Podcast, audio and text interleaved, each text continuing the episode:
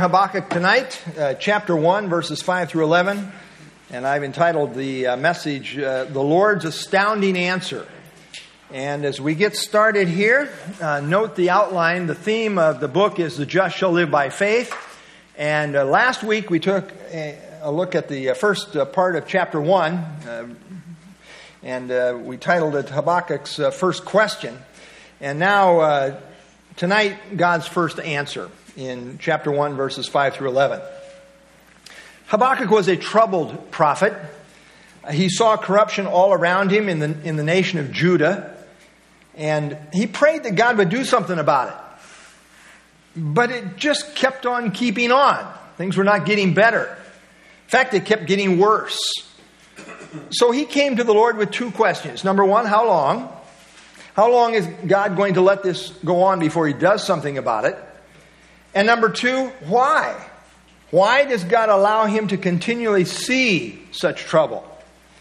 Habakkuk noted the problems of violence, plundering, strife, contention, no justice, abuse for the righteous, and all because there is no regard for the law.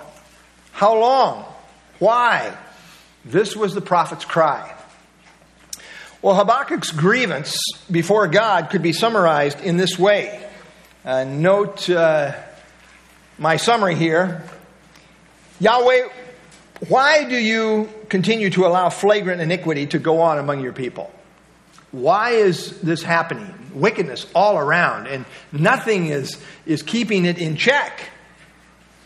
Well, what follows in our study tonight is the Lord's reply, and it comes as a little bit of a shock, to say the least. Notice Habakkuk chapter 1, verse 5. Look among the nations and watch.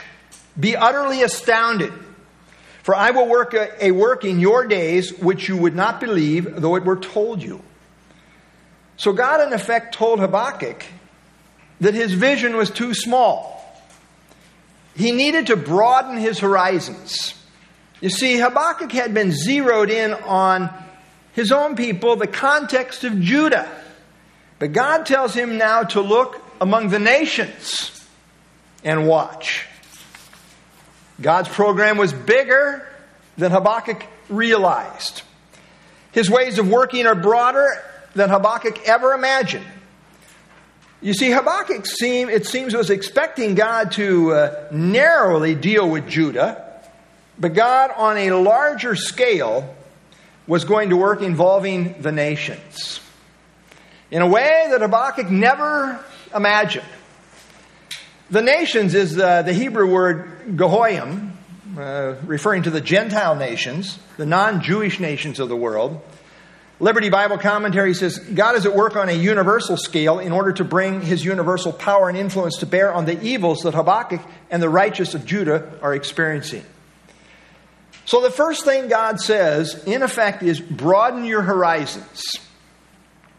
You have just been looking internally at Judah but look outward more broadly to the nations and see what I am doing.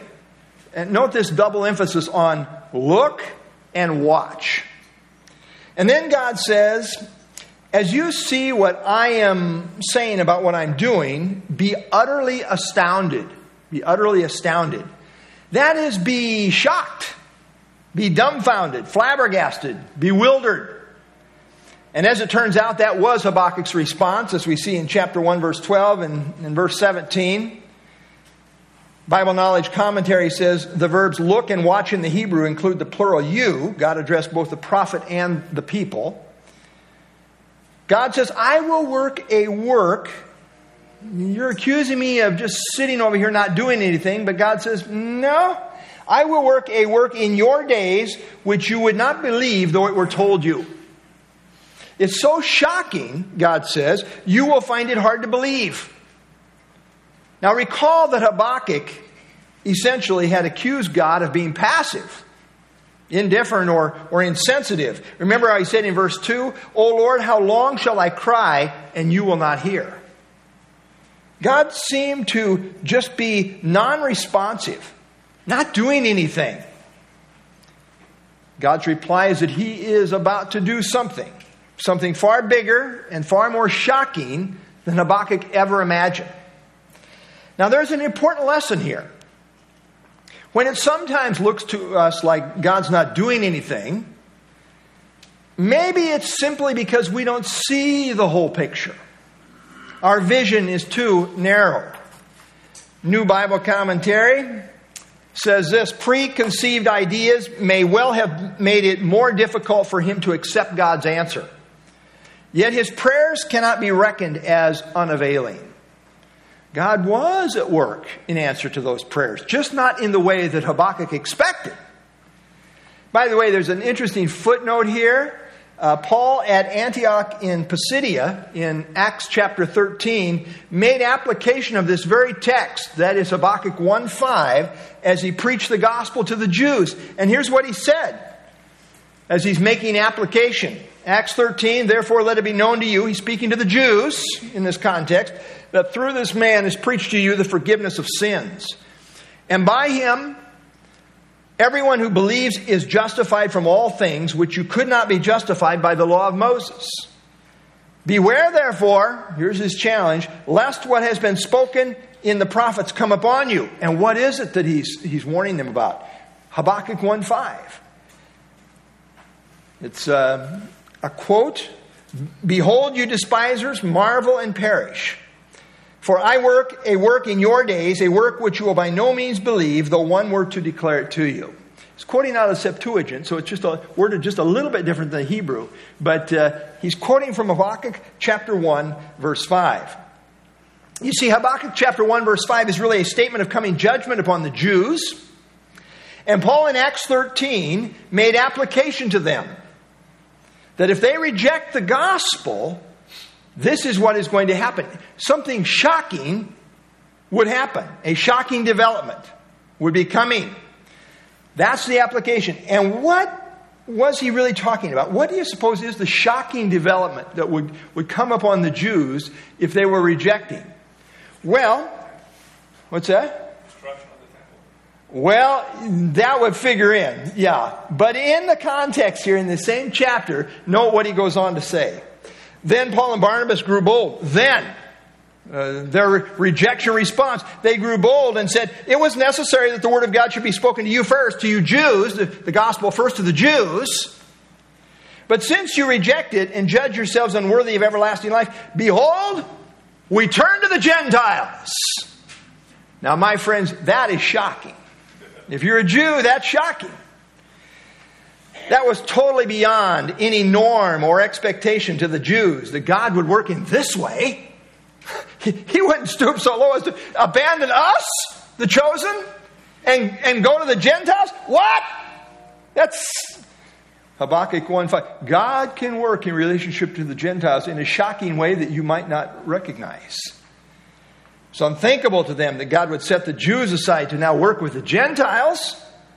Sometimes God works in and through the Gentiles in ways that are shocking and astonishing to the Jews.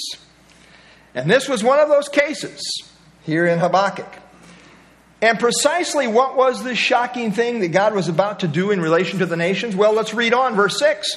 For indeed I am raising up the Chaldeans, a bitter and hasty nation which marches through the breadth of the earth to possess dwelling places that are not theirs. Notice what God says I'm, I am raising up the Chaldeans, the Chaldeans, with the implication that they are going to be the instrument of judgment that God will use to discipline his people, Judah. Now, let me tell you, that was a whole brand new thought. That was so far outside the box, it was astounding. And evidently Habakkuk had been praying for revival, but God was answering with judgment. Sometimes God answers our prayers in, in ways we never imagined. But it's not that He's just passive and inactive over here. Oh, no. Sometimes uh, He answers in ways we would never expect. You see, Habakkuk was disgusted with the violence all around in his own context, his own people of Judah. Well, God was about to deal with it in the form of the ruthless Babylonians wreaking havoc on his people, Judah. They were about to reap as they had sown. Now, let's talk about Chaldea for just a moment. Chaldea is the older form uh, referring to Babylon. Chaldea, Babylon, really simultaneous. Chaldea is the old word. uh, kind of uh, depicting the origins of what became Babylon. Uh, technically, Chaldea was the area inhabited by the uh, Armenian people uh, from the southern part of Babylon. And out of this people group de- developed the Babylonian Empire, which came to full power under Nebuchadnezzar. That's right. Nebuchadnezzar is described, by the way, in Ezra chapter 5, verse 12 as, quote, Nebuchadnezzar, king of Babylon, the Chaldean. So he originated from this area in southern Babylon. Uh, let's uh, look at a few overheads here just to kind of give you the uh, historical context. In 626, Babylon gained independence from Assyria. Before Babylon, Assyria was the major world power. But then Babylon moved into that position. Uh, and and uh, we see here uh, they gained independence from Assyria in 626. They kind of threw off Assyria and kind of became their own independent nation. But then in 605, they actually defeated Assyria. They actually took over the top dog position and were in that position until they were defeated by Persia in 539 BC. So let's, uh, let's take a look at this here on the map. Those of you who sat up front, uh, you are blessed because you can see the map. But anyway, uh, here we are uh, Babylonia.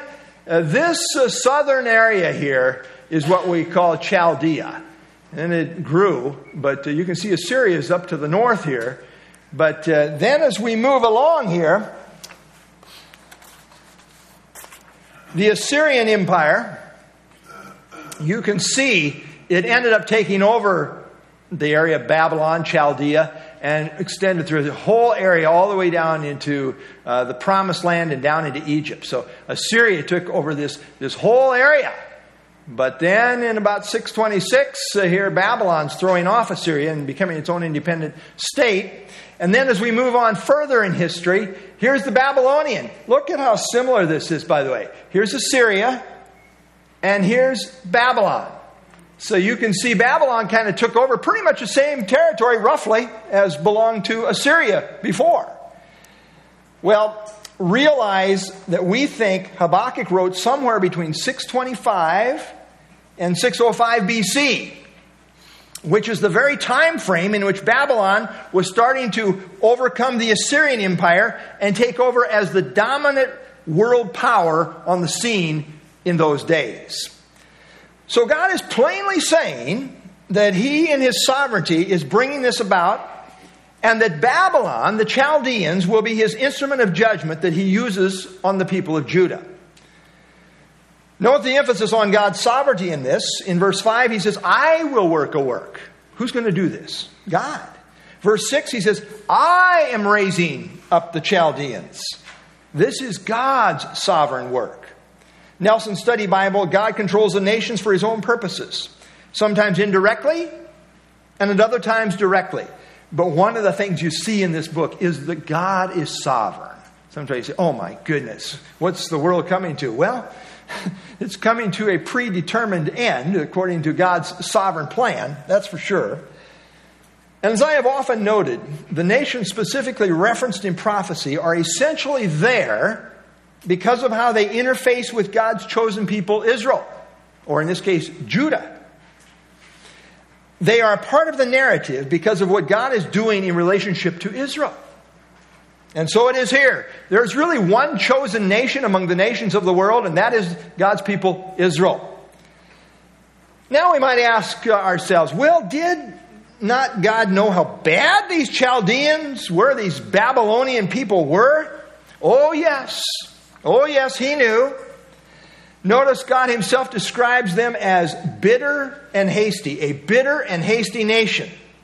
Bitter means fierce or cruel. They would be ruthless and they would be swift. Man, it's amazing how, how quickly uh, the Babylonians took over the Assyrian Empire. Now, he said they would march through the breadth of the earth to possess dwelling places that are not theirs. And that is what they, de- they did. Uh, and they moved as they went along, pretty much uh, once they got rolling, unchallenged, essentially. Nobody could stop them. And so they took over forcefully, uh, and they took what wasn't theirs.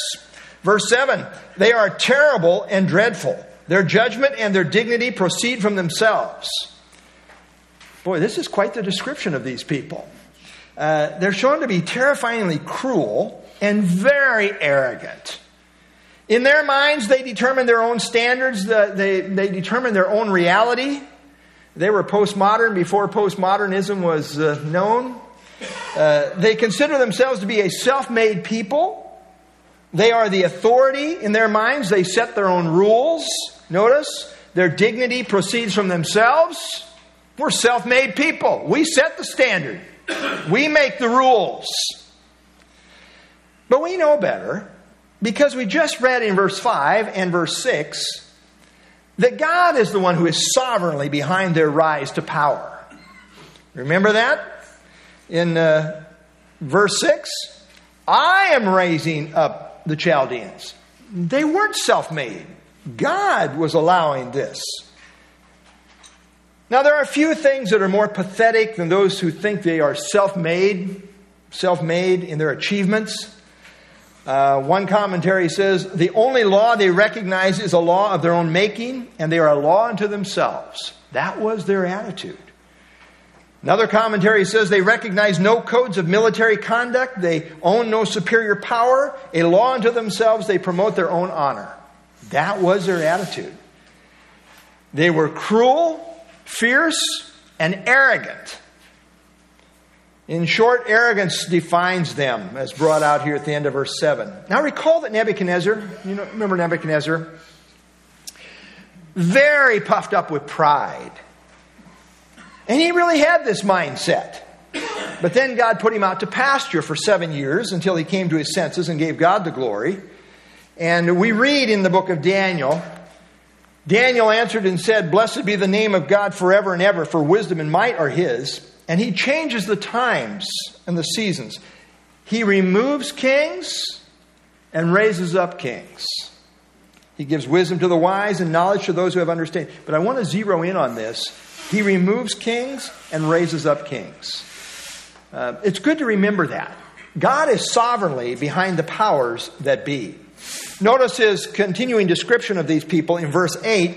Their horses are their horses also are swifter than leopards and more fierce than evening wolves. Their chargers charge ahead. Their cavalry uh, moves from afar. They fly as the eagle that hastens to eat. So God is using very descriptive terms here to show the overwhelming uh, fierceness of this Babylonian army. Uh, they came on especially swift horses. As I say, it's amazing how quickly they took over the known world. They were exceedingly fierce, like hungry wolves. Their horsemen charge boldly forward as they come from afar. And they pounce like an eagle, or perhaps a better translation here is vulture, on its prey. Verse 9 says, They all come for violence. Their faces are set like the east wind. They gather captives like sand. So notice, they don't come gently. They don't come gently. They come violently. They come to plunder violently, and they intend to forcefully take over, which they did. No holds barred. Now, recall that the complaint of Habakkuk earlier in chapter 1 here, verses 2 and 3, was about the violence of the land. Twice he complains about the violence in the land of Judah. Well, the violent are about to experience violence at the hands of the Babylonians. They are about to reap what they have sown. With violent intent, they move forward like the piercing of the desert wind. And they gather an innumerable amount of captives, it says, like sand. Thus, they're kind of pictured as invincible in their advance.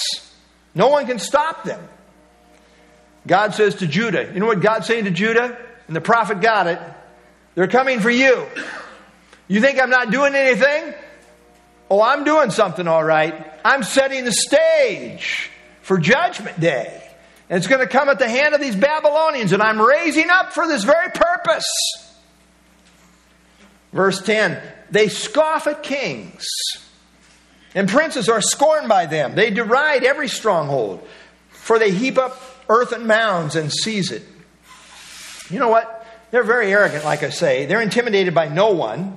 They scoff at kings. scorn world leaders.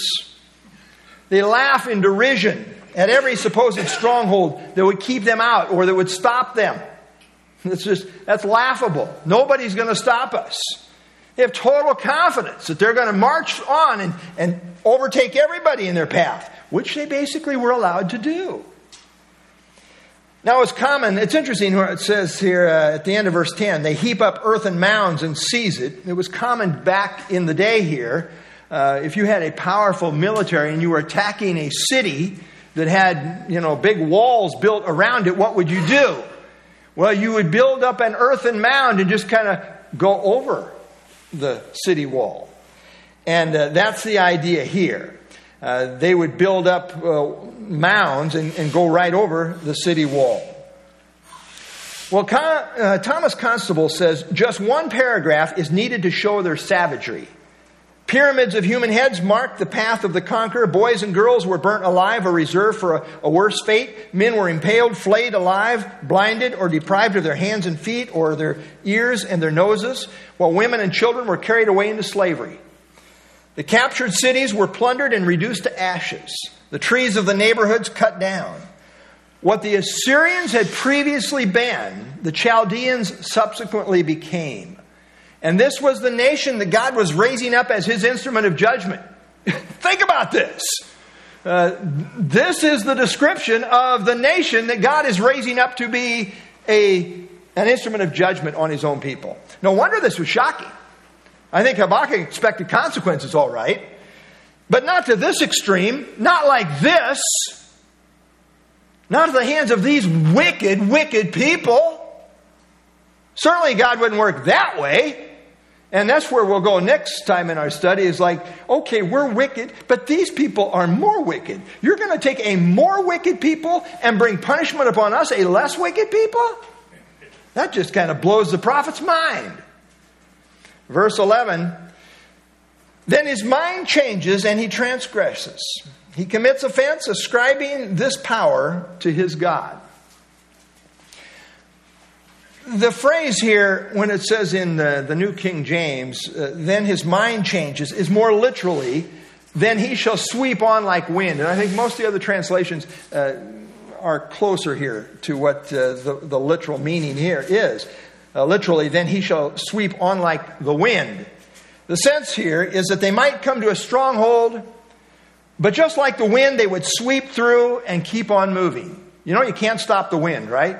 You might want to try today. I mean, some of those 50, 60 mile an hour wind gusts. Uh, you know what? It just kind of keeps moving. Uh, you, you, might try to stop the. wind. I don't know how you might try that. Uh, you're not going to be able to do it. And that's the idea here.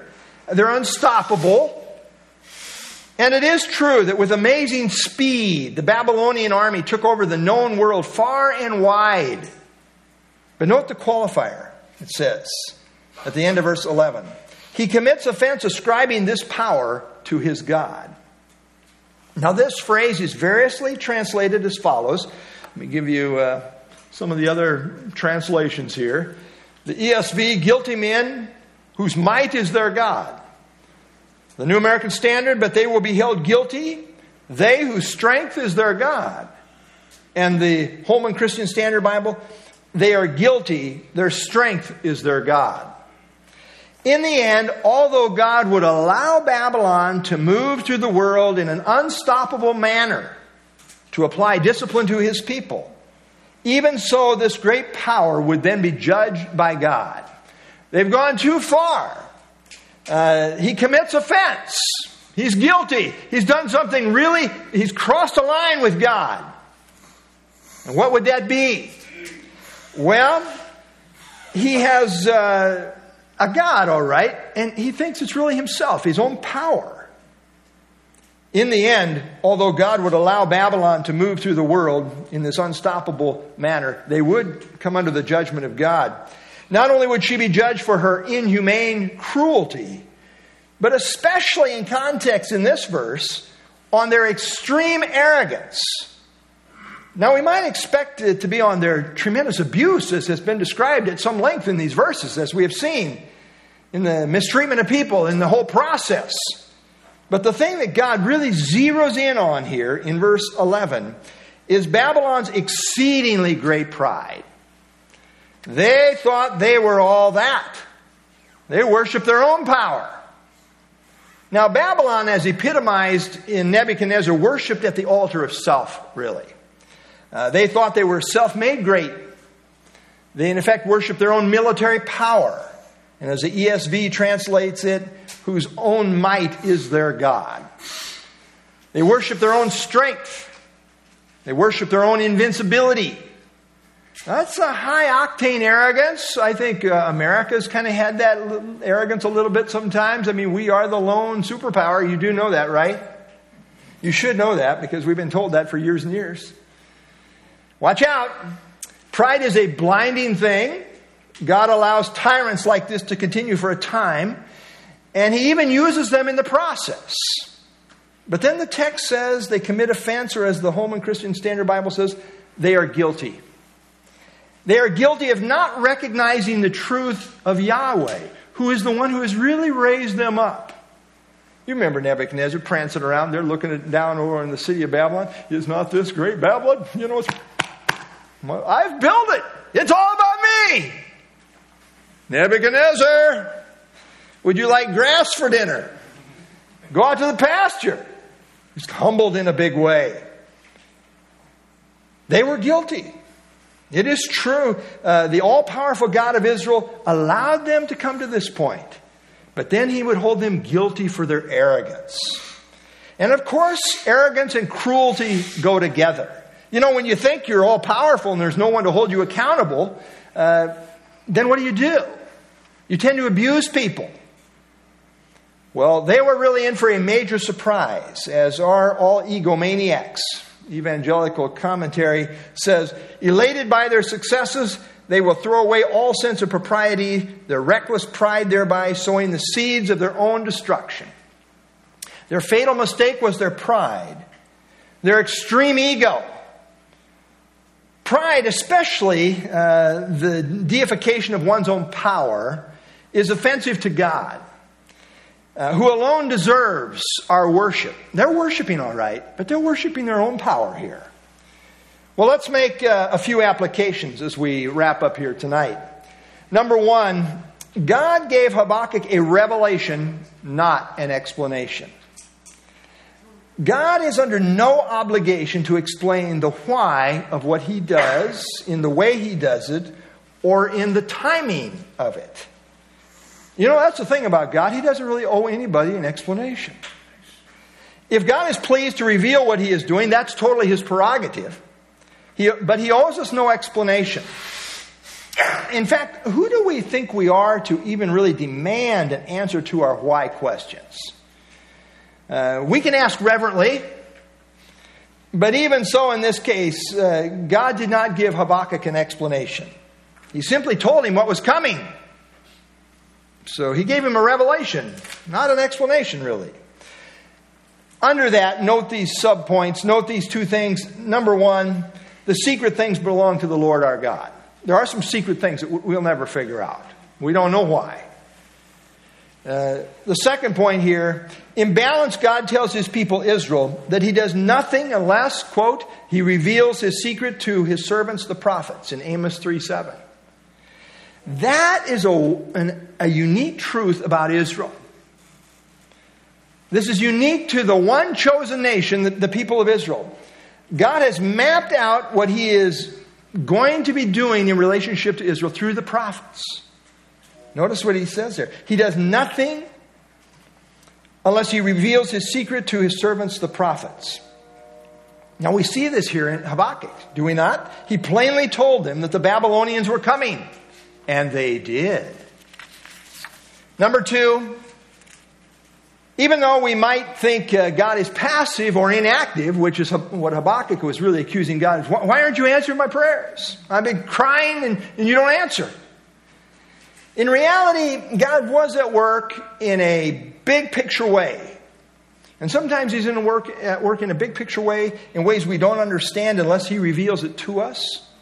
God, in effect, told Habakkuk that he was not passive, as he was seemingly being accused of, but rather, he was, are you ready for this? He was setting the stage for what was to come. They just didn't know it. So he says, Look among the nations. Don't just look at Judah. Look, look bigger. What's going on out here? What was happening right at this moment? Babylon was moving into position to become the next world power.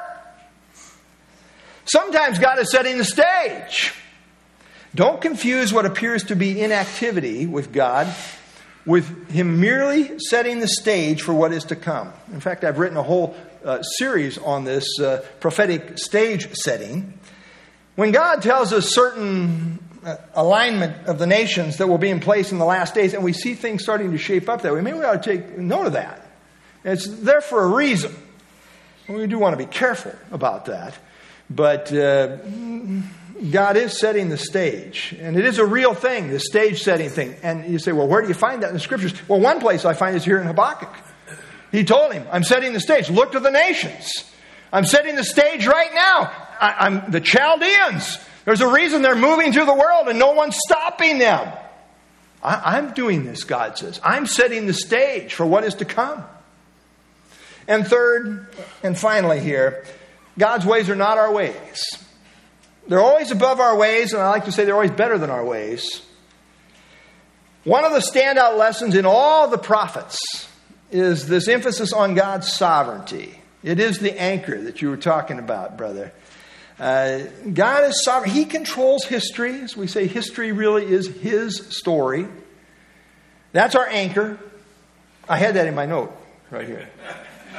Uh, the anchor of our faith is our sovereign God. And it's really this reality as you move through the book of, of Habakkuk that he came to understand so clearly. And the reason he could come to the place of rejoicing at the end of the book, his circumstances hadn't changed.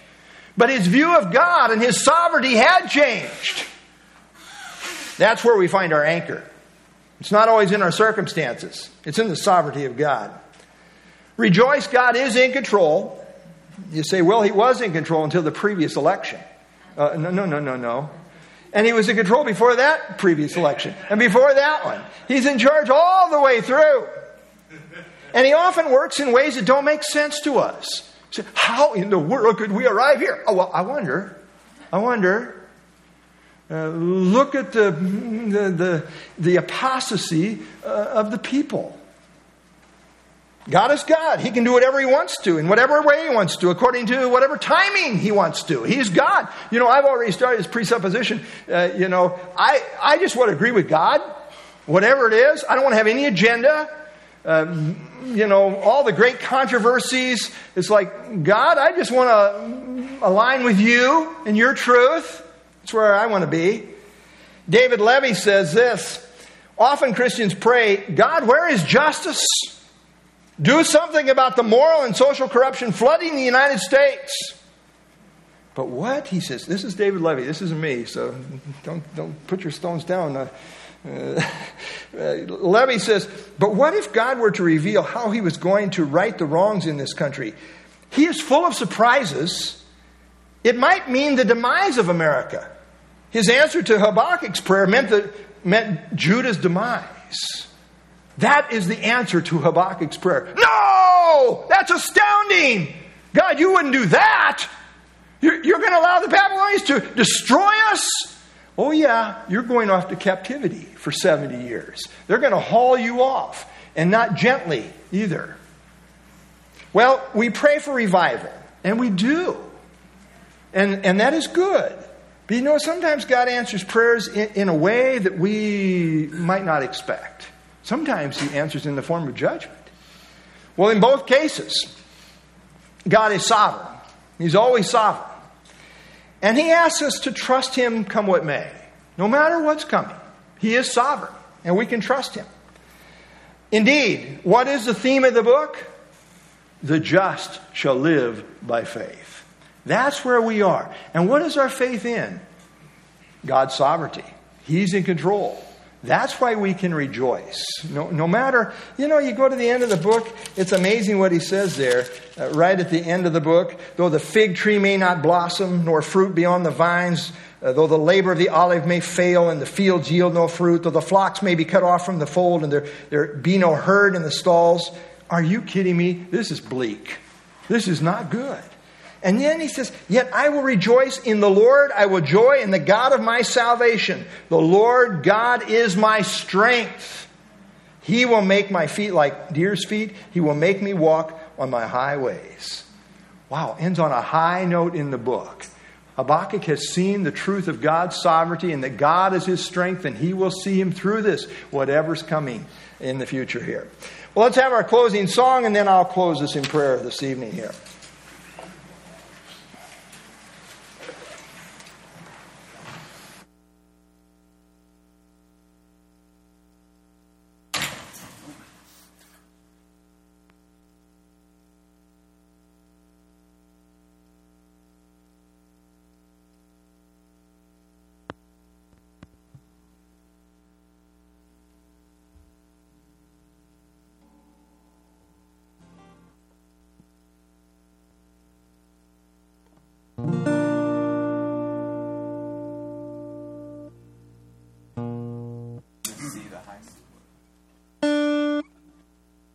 Ready?